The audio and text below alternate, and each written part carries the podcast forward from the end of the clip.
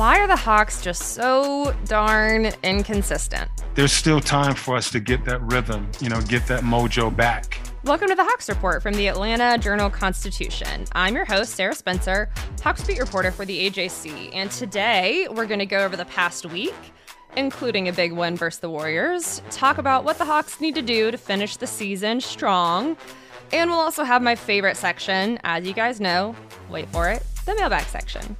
I also hope you guys listened to our episode with Hawks CEO Steve Koonin. That was our last episode. He had a lot of really good insight. So hopefully y'all listen to that. If you haven't, go back and give that a listen. The Hawks Report is brought to you by Emory Healthcare, the official team healthcare provider of the Atlanta Hawks. In Atlanta, one voice has stood out for over four decades. An AJC original, The Monica Pearson Show. Let's talk about how you got to ESPN. Revealing interviews. You are known as America's doctor, but I want to know who you were before that. When you have a different name, you have different color skin, it can be tough. With Atlanta's most famous faces as you've never seen them before. I'm telling my story. This is the American dream. The Monica Pearson Show streaming now on AJC.com. The AJC's trusted veteran political voices, Greg Bluestein, Patricia Murphy, Tia Mitchell, and Bill Nigut, are the essential source for Georgia politics. The Atlanta Journal Constitution's Politically Georgia. Sign up for the newsletter, download the podcast, subscribe to the AJC. Okay, so let's dive into today's episode and let's try to make sense. Uh, let's try to make heads or tails of what has been going on with this team, I guess I could say lately, but sort of all season long as well. Um, the past few games, the Hawks have lost to the Pelicans, very shorthanded injury wise. We've talked about that on a previous episode. And the Pistons actually got blown out by the Pistons. Second half of a back to back and shorthanded, but I don't know that that's an excuse necessarily. The Hawks are still definitely the better team. They are and the Hawks are actively trying to climb in the standings. Detroit is not. They've been out of playoff contention for a while now. So I I don't know that I'm it might be a reason why they struggle, but I, I don't know. Nate McMillan talked about having heavy legs, but I, I don't know that it's an excuse. So anyway, losses to the Pelicans, loss a loss to the the Pistons, but then they've beaten the Grizzlies and the Warriors, two fantastic teams in the West really, really good teams in the West. So that's sort of the story of this season almost. Um, I, I, think now that we're getting close to the end of the season, we have the we have kind of the benefit of hindsight and being able to look back on the rest of this season. The Hawks, if y'all will remember, I'm sure you will if you're listening to this, um, because it was a big win. The Hawks actually beat Phoenix at one point. Red hot, red hot Phoenix. But then they've also lost to the Spurs. Remember when they gave up 136 to the Spurs? Sorry to remind you about that one. That one was not very fun. Um, they've also lost to the Magic. So this has been an up and down season. They're they can beat the teams where it's like, whoa, you beat you beat you beat who? And then they they lose to teams where it's like, hold on, you should beat that team. On paper, you should you should be able to beat that team. Why isn't that translating? So I actually want to share with you guys a really, I found this to be a super, super insightful quote from Hawks forward, Danilo Gallinari. And he talked about, so this is after the win against the Warriors. He talked about that. And we'll get into more details about that specific game. But I wanted to lead with this quote because I found it like incredibly insightful. It was one of those moments where I was like, I feel like I've been talking about this team for months on end. And then in 30 seconds or less, Gallo kind of explained maybe 90% of sort of what's gone wrong with the Hawks this season, which is, and I'll let him say it, but basically kind of commenting on that can be a maturity thing when you're losing to the teams that you shouldn't, but getting up for those big games. Um, it can kind of be he was sort of asked about you know maturity can that be something that that leads to that inconsistency and here here was his answer uh, yeah, for sure. Uh, that's that's the process when you know when when you have a um, a team that is a young team uh, that's something you need you need to get better at. And the the, the teams, the, the, the great teams, and the teams that are mentally strong, those are the the, the games that you say they, they are must win games that you need to win and you got to find ways to win. Maybe uh, it could be a tight game. That doesn't matter. Uh, at the end of the game, at the end of the, when you, when it's the fourth quarter and it's a tight game against those kind of teams, you need to you need to get those games. It's easy to find motivations when you play against very good teams. Uh, it's it's it's tougher to find motivations when you play against teams that are not in a playoff race. So uh, the main goal is to find uh, find motivations uh, to to play well against those teams too. Okay, so that's Gallo kind of talking about why the Hawks, and that's him straight up saying, you know, yes, we have been playing down to some teams that we should not and we should be able to beat who are you heard him say you know teams that are out of the playoff race it's harder to find motivation and then being able to to knock off, you know, those big kind of Goliath teams. Um, so we talked about being mentally tough and how that's important in order to make sure you really show up every single game. You can't only get up for those big exciting ones. It's the you heard him say even the the sm- not smaller because every game every game that counts the same, right? But those games that you quote unquote should win, those are kind of in a way like the most important because you should be able to win those games. You should be able to you know to kind of cross that off the list a little bit. So I don't know. I thought that was actually kind of two quotes of him, two quotes from him that we spliced together. And I just thought both of them both of those were just the most I just thought those were completely and totally insightful so, Gallo, thank you for doing some of my job for me there and summing everything up, uh, summing everything going on with the Hawks up so well. I kind of like messed up my prepositions there, but let's just roll with it here um, and get into some more specifics of that game against the Warriors because again, that that is a good that's a great win. The the Hawks were or the Warriors rather were playing without Steph Curry but Klay Thompson was still there. Draymond Green was still there. Uh, I mean, this was still this is still a good Warriors team, although they are missing kind of their their main shooter, or I guess their their quote unquote biggest threat in Steph Curry. But um, the Hawks were up 18 entering the fourth because they really, really dominated in the third quarter. They gave up 42 points in the first quarter. Hawks coach Nate McMillan is a really defensive guy. And even he, when he was talking about the first quarter, mentioned sometimes a team like that is just going to get hot and get going. Um, they were actually, he actually liked the way the Hawks were trying to defend in that first quarter and kind of figured if we can continue to get into them and continue to to play with energy on defense, they're not going to hit shots like that all game long. And that turned out to be true. So the Hawks were down 42 36 in the first quarter. Um, but then got it together a little bit more in the second and third. Actually won the third quarter 32 16. And to hold a team like the Warriors to 16 in one quarter is pretty impressive. And that ended up being a pretty big reason why they won that game. They actually ended up losing the fourth 27 20. And the story of that fourth quarter is that the Hawks were up 18 entering the fourth. And as you guys know, holding on to leads has been a, a little tough for the Hawks this season. So have, you know, slow starts. So has the defense, in addition to having a spectacular offense. Those are a few things that the Hawks have, have struggled with this season. And that's a big reason why they're at 500 right now. Um, so that lead did not exactly feel safe. Even an 18 point lead entering the fourth did not exactly feel safe, especially playing such a um, such a really prolific team in Golden State. Um, so with about four minutes to go, Golden State got hot, and with about four minutes to go, the Hawks were only up by three. And it kind of felt like, okay, here we go again. You know, this is another game that the Hawks can't hold on to. But then Trae Young took over. In the final four minutes, he did exactly what the Hawks needed him to do. They needed, you know, their superstar guard to take control of the wheel and get them to this win. And that's exactly what he did. Um, so in the final four minutes, Trae Young assisted on, and this is out of order, but just listing what he did in the final four minutes. He assisted on two baskets.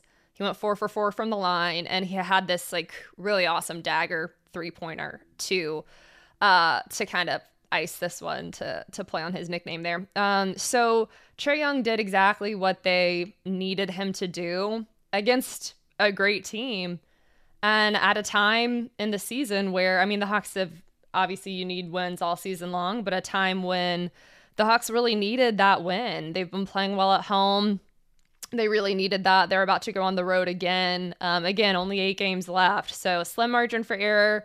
Um, and they needed that win, and he got it for them. Um, I mean, obviously, it was it was more than just that, but he definitely had the steering wheel there. And Nate McMillan talked about Trae Young's just decision making in that fourth quarter uh, against the Warriors. That's what we we need to see from him: his ability to manage the game, uh, you know, ad- adapt to conditions, uh, in that fourth quarter, and that's what he did tonight. You know, they was hitting him, they was trapping him, uh, they played a boxing one on him.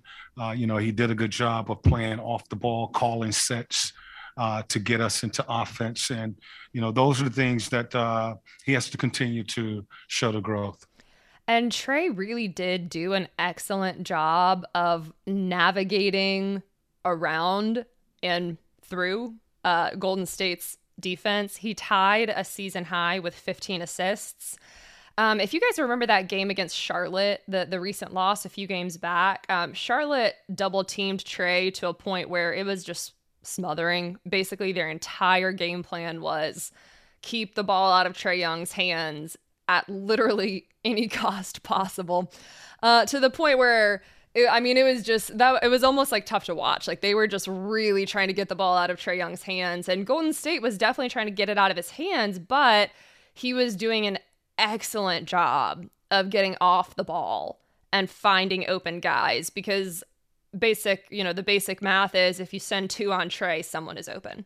And that's kind of as difficult as as complex as X's and O's can be. That's kind of a simple one right there um, that the Hawks can really use to their advantage because Trae so often has to you have to put two defenders on him. Um so anyway, I thought he I thought he navigated that super super well and so did Nate McMillan obviously. Um so uh so the the Hawks get that win. 8 regular season games left, which is nuts because now we're down to like single digit games. Um this is just this is just crazy. I actually thought about it. This is my first like full 82 game season because my first season is when, you know, March 11th, the um the league suspended the league um suspended the season and then last season was kind of off the the timing of it was off and then um the regular season was a little shortened. So this is like full on 82 games, intense season. Um, only eight left, which is just nuts. So this has been asked quite a few times before. so bear with me. Stop me if you've heard this before. Um, will that win over the Warriors finally be a springboard for the Hawks?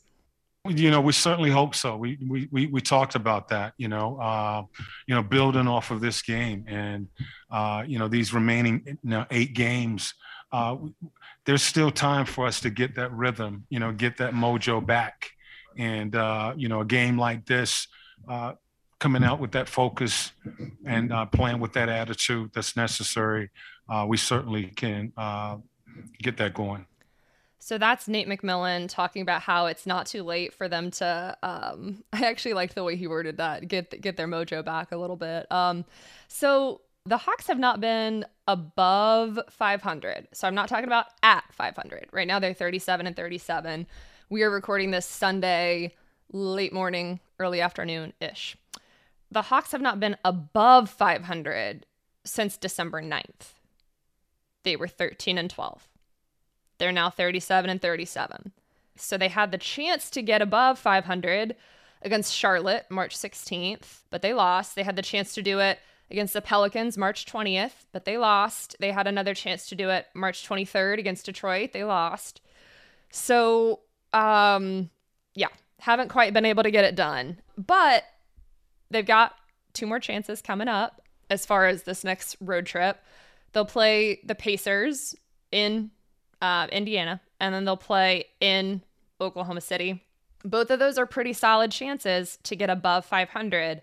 Those are teams that on paper the Hawks should beat, even if they're shorthanded. Right? Like really, even if they're shorthanded, this is a very deep.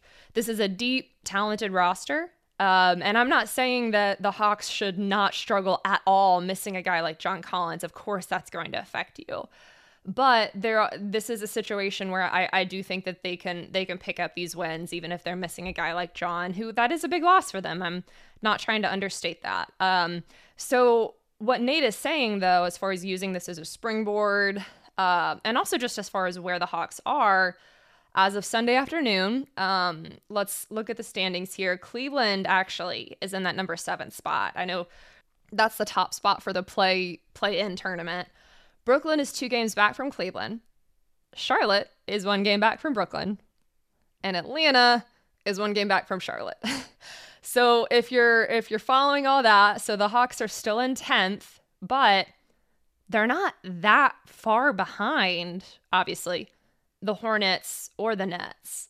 So there is still in these final eight games, if the Hawks can, they, now they've been a 500 team. Obviously, right now they're they're exactly a 500 team. They've been in and around a 500 team for a while now. So are they going to go 8 0 these final eight games? I mean, the, the odds of that are obviously slim. Um, but depending on, you know, how the Nets and how the Hornets fare, if the Hawks win at a high enough clip, could you jump up to an eight? Or sorry, could you g- jump up to a nine?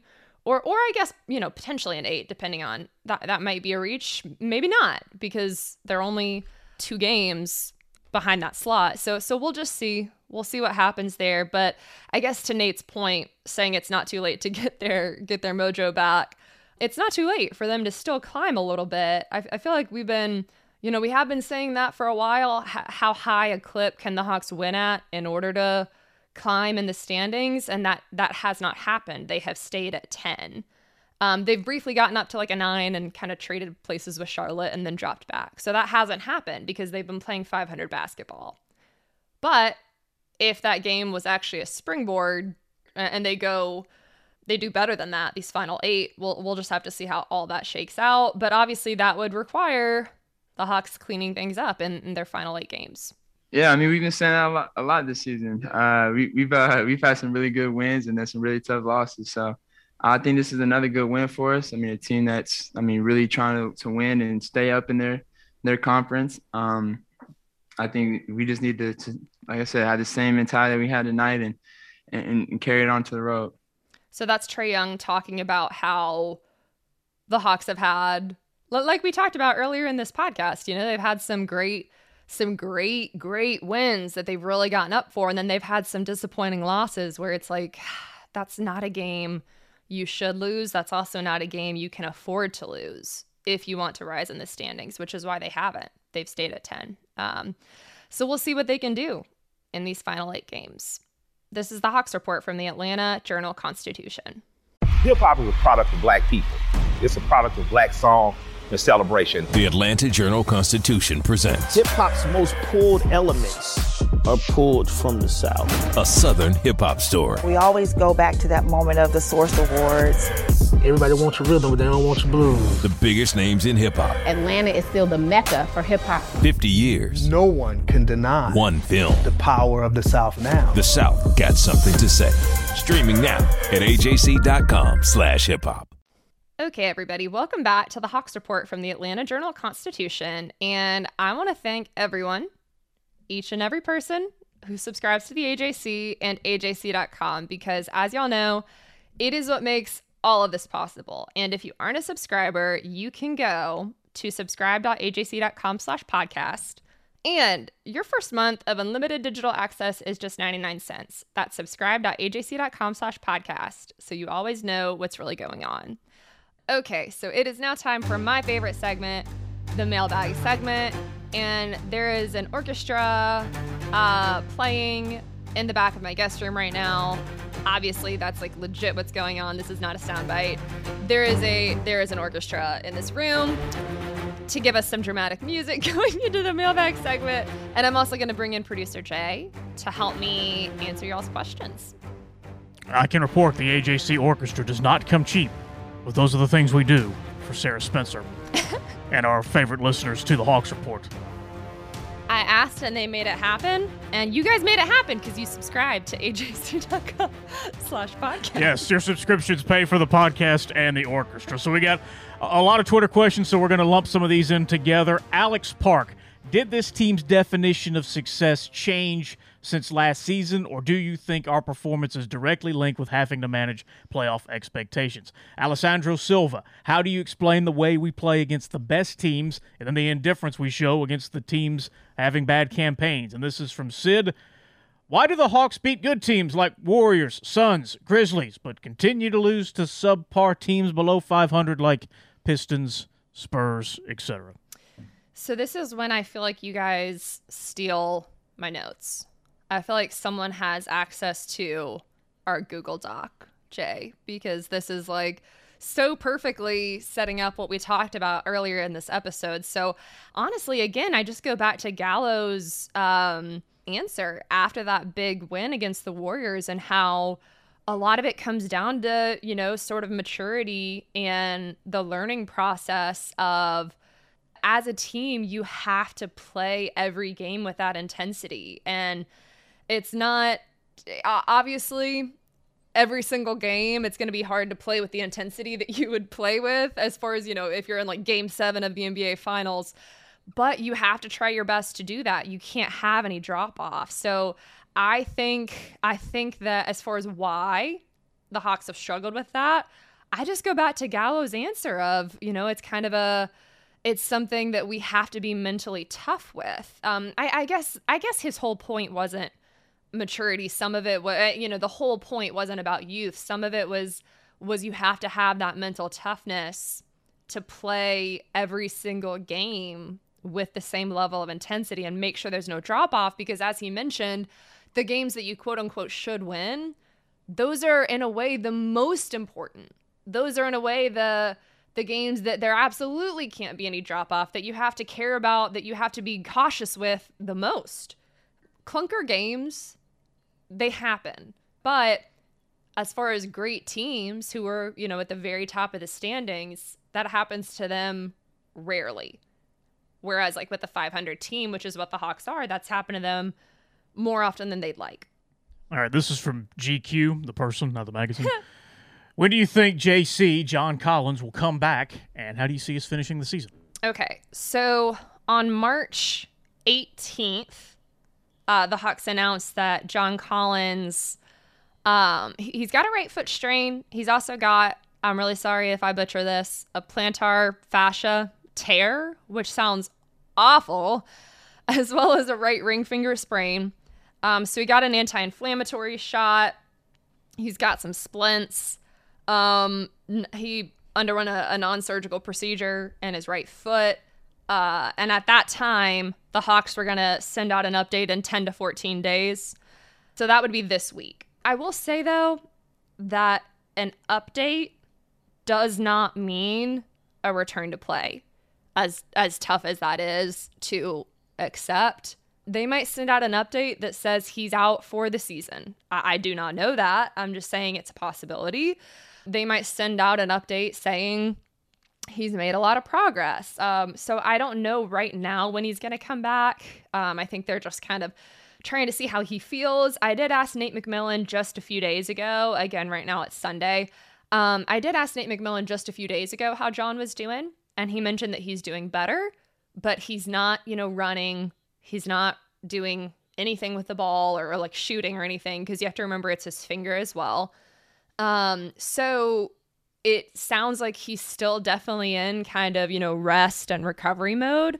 So we will see this week. Um, I don't know when he'll come back. I don't even want to put a date out there as far as when I think he'll come back. Um, I will say, you know, foot stuff can be really tough with big guys just because of, you know, they're heavier and when they plant, when they jump, when you when you come down on that foot, it can just be you know, really tough on the body. Um, as far as how I see the Hawks finishing this season, it is just so tough. It is so tough to predict because sometimes it looks like they're gonna, you know, going back to that springboard term, sometimes it looks like they're going to use a game as a springboard because holy cow, that was such an amazing win. but then they sort of come back down to earth and they lose some games where it's like, you shouldn't have lost that game. Even if you're missing a guy or two, you guys are a great, talented, deep team. You you should be able to get that win. So I, it is tough to predict at this point. There's only eight games left. Um, I guess if they're a 500 team, you would think they're going to go four and four, but there's some games there that I I definitely could see them winning. Again, the uh, they'll be in Indiana and then okay and then in OKC. Um, both of those are great opportunities to get above 500. I'm I'm just gonna hold out with predictions at this point. It is it's just a scatter plot kind of at this point. All right, we've now entered our recurring segment of the mailbag, Jalen Johnson questions. The Jalen Johnson segment. First up, ATL Sports victim. Can Jalen play himself into the rotation late in the year, similar to how Onyeka had a late season emergence last year? So, Onyeka Okongwu started playing more. It wasn't a lot at a time. You know, it was like six minutes, eight minutes, 10 minutes, 12 minutes. Um, Onyeka started playing more much earlier in the season than Jalen did or has. Um, Jalen has been balling out in College Park with the College Park Skyhawks, which is the Hawks G League affiliate. He's um, a little bit above, like a you know, averaging a twenty and ten, and he's athletic. He, he's super athletic. This kid is obviously very talented, so it's not a surprise that he's putting up those numbers. I think one thing with Nate, in terms of how he trusts players and how he divvies up playing time even when the Hawks are really shorthanded, he goes, it, seems to be, he goes to the guys who he really trusts on defense. And Jalen Johnson, I understand why people, I completely understand why Hawks fans want to see him play. Hey, I want to see him play too. Like he's he's a fun player. It's always fun to watch, you know, rookies out there. It's fun to it's fun to see what they've got. It, it really, really is fun. And I think Jalen has so much potential. And obviously, he did um, play a good bit against Detroit. That was it was a blowout loss, but I mean, it wasn't. You know, it's not like that was because they played Jalen. There were a lot of other things going on um, in that game. He had 11 points, five for nine from the floor, um, seven rebounds, which actually Nate McMillan talked about how rebounding at, after the game. Um, I believe it was he he was asked a question. I think it was from um, Chris Kirschner of the Athletic. Was basically asked like, um, could Jalen get more playing time? And Nate basically said, you know, we'll see. But he did commend him, particularly when it came to rebounding, which that is something the Hawks need more of, especially if you don't have John Collins, because John Collins definitely goes and seeks out rebounding or seeks out rebounds, or I guess rebounding as a concept. Um, but you know, Onyeka Okongwu um, is not rebounding as much as you'd like, maybe. I think that's an area of growth for him. And then in addition, DeAndre Hunter is not um, excelling at rebounding. So there's two guys that you kind of want more rebounding from that the Hawks are not really getting right now. So um, to answer the question, I think Jalen, I think that there are going to be, particularly, we'll see Gallo's banged up right now with his elbow. Obviously, we just talked about John Collins. Um, so, could Jalen get some time at the four? I think it's possible. But as far as like rotation and as far as being more of a like, he's going to get like regular playing time, I don't think I see that happening. And I'm not saying should or shouldn't. I'm just saying there were some moments in that Detroit game where Jalen for as good as he looked offensively, I think defensively, he's still really learning the ropes, and that's okay. That's okay because a lot of times that's what happens with rookies. Like offensively, you kind of, it's a little bit more clear, and defensively, you have to really learn the system. And a lot of that comes from reps, which he hasn't gotten in the NBA. And we can talk about, we can obviously, we can obviously talk about that too, but I, I don't know if I see like regular minutes for him, if that makes sense, but I do think I see, you know, especially if the Hawks are shorthanded at the four, I think like there might be some scenarios where he can play. Um, and I would look forward to it. I'd look forward to seeing him out there. I think he's going to be a great player. Um, I'm just trying to be realistic as far as it seems like Nate kind of goes with who he trusts defensively. And I think Jalen is still kind of learning the ropes defensively. Hey, guess what? We have another Jalen Johnson question from DMAX27. Why does Nate McMillan not play Jalen Johnson more? Gallo cannot play defense worth a lick. What is his excuse? Okay, okay. Um, I swear this is like all my Twitter mentions. Um, and that's okay. Again, I under I appreciate the enthusiasm, and I I think Jalen Johnson is going to be good too. But Gallo defensively, yes, it is a struggle often. But again, Jalen Johnson is not um, defensively sound yet either, at least from what we saw in that game in Detroit. Now that was just one game; it's a small sample size, but yeah, uh, Nate McMillan tends to go with who he trusts defensively. So, and Gallo's obviously a very seasoned, you know, veteran guy, veteran shooter, veteran leader. Um, and those are that's obviously a guy Nate McMillan's going to trust. I wish somebody loved me as much as Hawks fans love Jalen Johnson. Everybody loves Jalen Johnson, but you're loving what you think Jalen Johnson would bring, and he might bring it. But it's it's just a little bit you know he's a rookie. It's it's it happens. It's a little it's it's um it's a little bit hypothetical right now just because he hasn't played that much in the NBA which I know people don't love either. People don't love that he hasn't gotten playing time until now. So I I hear you I really do hear you I'm just trying to be realistic when I answer these as far as what I actually think will happen all right next up hashtag true to Atlanta do you think the Hawks will be better if they play Trae Young off the ball and try to get him more catch and shoot opportunities like Steph? So I think that's a, a good question. And I, I think you actually, not to like talking about the Warriors here, um, that's a good transition because you actually, I think, did see a little bit more of that actually when they played the Warriors. Um, and uh, so, yes, I, I do think that that is an option for them because, again, teams are to double Trae. You see that actually. They they get on him so fast when he gets the ball like way down the court. Um, so yeah, sometimes I do think it makes sense to put the ball in someone else's hands because Trae's good at catch and shoot. So why not do why not do that? I think that's smart depending on how defenses are are coming at you. So Trae's always going to be on the ball a lot because he's really good on the ball and that's the Hawks offense. But um, yes, depending how teams are defending him, if you can do that, and, and get him some, you know, some catch and shoot, I think that's a good idea. And finally, from BB Cohen, why does this team go away from the pick and roll league? Okay, so I know we've talked about Detroit a little bit. Um, so after that overtime loss in Detroit, that's been a little bit ago now. Um, Trae actually talked about this a little bit. He mentioned a lot of teams are switching. So when you run a lot of pick and roll, teams are just going to switch. And then you just get into a lot of either throwing it into the big and everybody's standing, or you're just getting into a lot of switches. So a lot of teams we've played recently have been switching teams. And then he mentioned if they're switching, it's really hard to run pick and roll because if you're just going to switch, they're going to be switching every time. I know we're I've been one of the best um, PGs with our bigs and pick and roll the last couple years, but it's just teams know that's what we do. So they're guarding that lob and making sure we don't beat them by the lob and just make sure they stay in front of us. And I think that's another example of, so that was Trae Young's um, quote after that overtime loss in Detroit. And I think that that is kind of an example of teams learning about the Hawks on that playoff run. So they have had to sort of adjust a little bit um, this season because of how they know how prolific the Hawks are with that. So teams are looking out for it more yeah, I think that's something that they've had to sort of contend with this season. Did you do your homework last week?